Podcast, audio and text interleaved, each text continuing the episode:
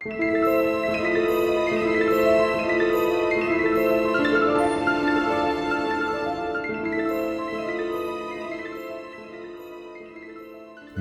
til Forlæst, podcasten, hvor vi lytter os tilbage i tiden på jagt efter de fortællinger, som stadig kan vækkes til live. Mit navn er Bjarke Sølverbæk, og jeg er din rejsefører gennem den danske litteraturhistorie. I dette afsnit læser vi Svinedrengen af hos Andersen fra 1841. Det er en gendækning af et eventyr, Andersen har hørt som barn, men ændringerne er talrige. Forlægget kendes fra Svend Grundtvigs indsamlede folkeeventyr, Den stolte jomfru, der findes i mange udgaver. I folkeeventyret har den stolte jomfru indladt sig på at sove med prinsen for at få fat i hans fantastiske genstande, mens Andersen har erstattet samlejet med kys for at gøre eventyret mere børnevenligt. Den væsentligste ændring er dog nok slutningen, hvor i prinsessen i folkeeventyret forelsker sig i tiggerprinsen, og de lever lykkeligt til deres dages ende. Mens Andersen, i stedet for prinsen til at vrage prinsessen, som hævn for hendes manglende æstetiske sans og velvillighed til at indvillige i at kysse sig til det, hun begærer. God fornøjelse.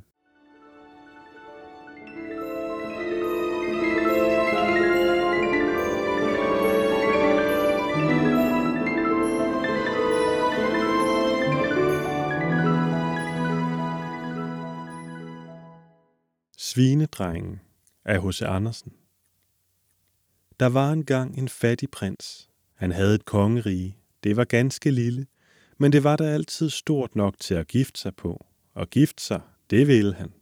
Nu var det jo rigtig nok noget kægt af ham, at han turde sige til kejserens datter, øh, vil du have mig? Men det turde han nok, for hans navn var vidt og bredt berømt. Der var hundrede prinsesser, som ville have sagt tak til, men se, om hun gjorde det. Nu skal vi høre. På prinsens faders grav voksede der et rosentræ. Og sådan dejligt rosentræ. Det bar kun hvert femte år blomst, og det er kun en eneste. Men det var en rose, der duftede så sødt, at man ved at lugte til den glemte alle sine sorger og bekymringer. Og så havde han nattergal, der kunne synge, som om alle dejlige melodier sad i dens lille strube. Den rose og den nattergal skulle prinsessen have, og derfor kom de begge to i store sølvfoderaler og blev så sendt til hende. Kejseren lod dem bære foran sig ind i den store sal, hvor prinsessen gik og legede komme fremmede med sine hofdamer. Og da hun så de store foderaler med præsenterne i, klappede hun i hænderne af glæde. Bare det var en lille missekat, sagde hun.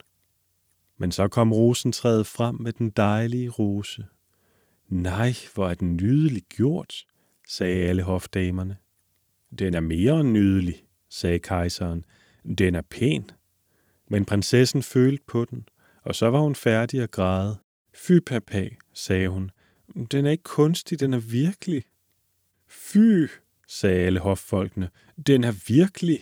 Lad os nu først se, hvad der er i det andet fodral, før vi bliver vrede, mente kejseren. Og så kom nattergalen frem. Den sang da så dejligt, at man lige straks ikke kunne sige noget ondt om den. Øh, superb, charmant, sagde hofdamerne, for de snakkede alle sammen fransk, den ene værre end den anden. Øh, Hvor den fugl minder mig om en salig kejserinde spilledåse, sagde en gammel kavaler. Og ja, det er ganske den samme tone, det samme foredrag. Ja, sagde kejseren, og så græd han som et lille barn. Jeg skulle dog ikke tro, den er virkelig, sagde prinsessen.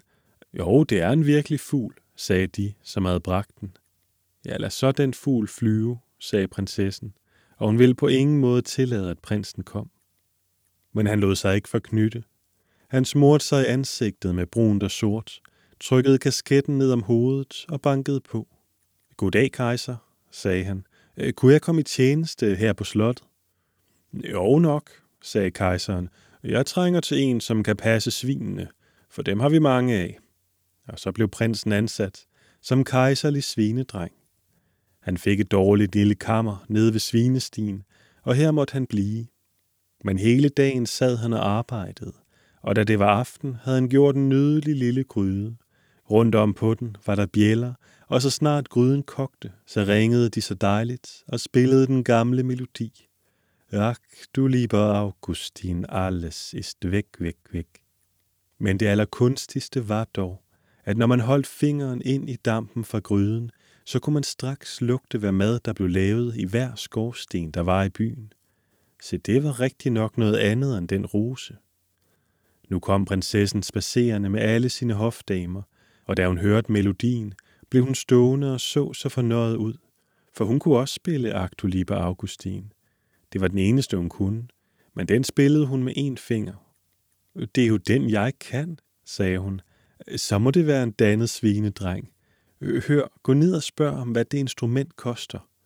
Og så måtte en af hofdamerne løbe ind, men hun tog klodsko på. Hvad vil du have for den gryde? sagde hofdamen. Jeg vil have ti kys af prinsessen, sagde svinedrengen. Gud bevar os, sagde hofdamen. Ja, det kan ikke være mindre, svarede svinedrengen. Han er jo uartig, sagde prinsessen, og så gik hun.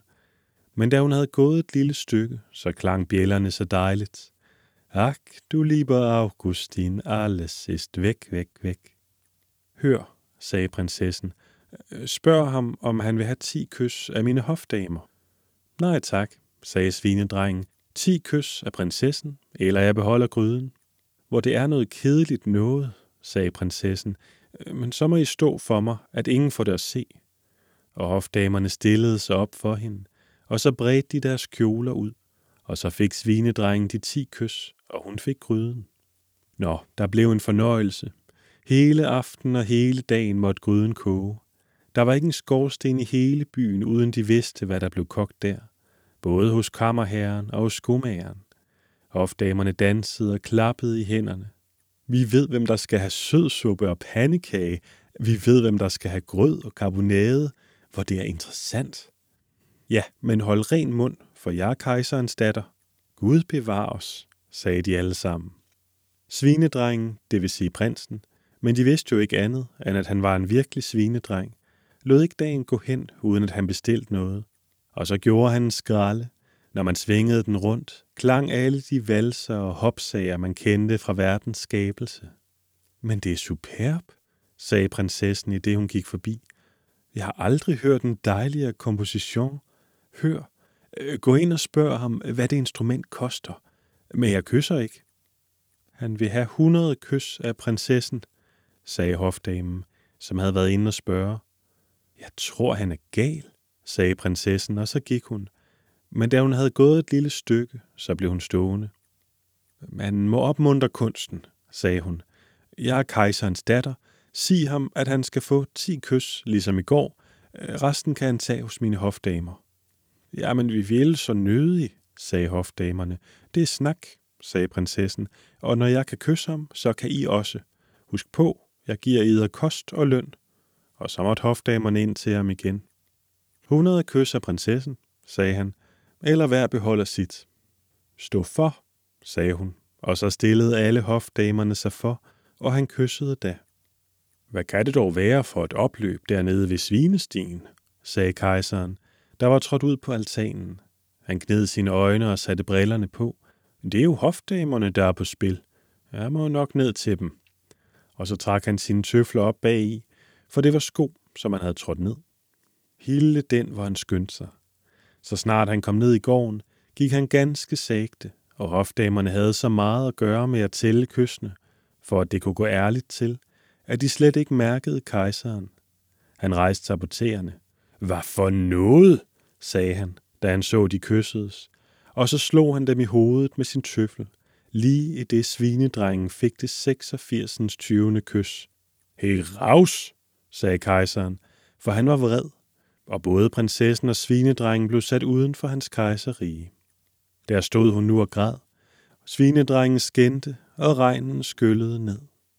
Ak, jeg elendige menneske, sagde prinsessen, havde jeg dog taget den dejlige prins. Ak, hvor jeg er ulykkelig. Og svinedrengen gik bag ved et træ, tørrede det sorte og brune af sit ansigt, kastede de stykke klæder og trådte nu frem i sin prinsedragt, så dejlig, at prinsessen måtte neje ved det. Jeg er kommet til at foragte dig, du, sagde han. Du vil ikke have en ærlig prins. Du forstod dig ikke på rosen og nattergalen, men svinedrengen kunne du kysse for et spilleværk. Nu kan du have det så godt. og så gik han ind i sit kongerige og lukkede døren i for hende. Så kunne hun rigtig nok synge, Ak, du lieber Augustin, alles ist weg, weg.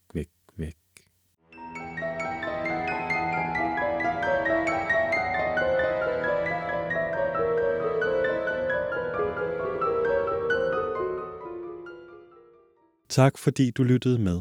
Hvis du vil vide mere om hos Andersen, kan du læse mere på forlæst.dk. Her kan du også skrive til mig, hvis du har kommentarer til afsnittet, eller forslag til, at vi skal læse i fremtiden. På genhør.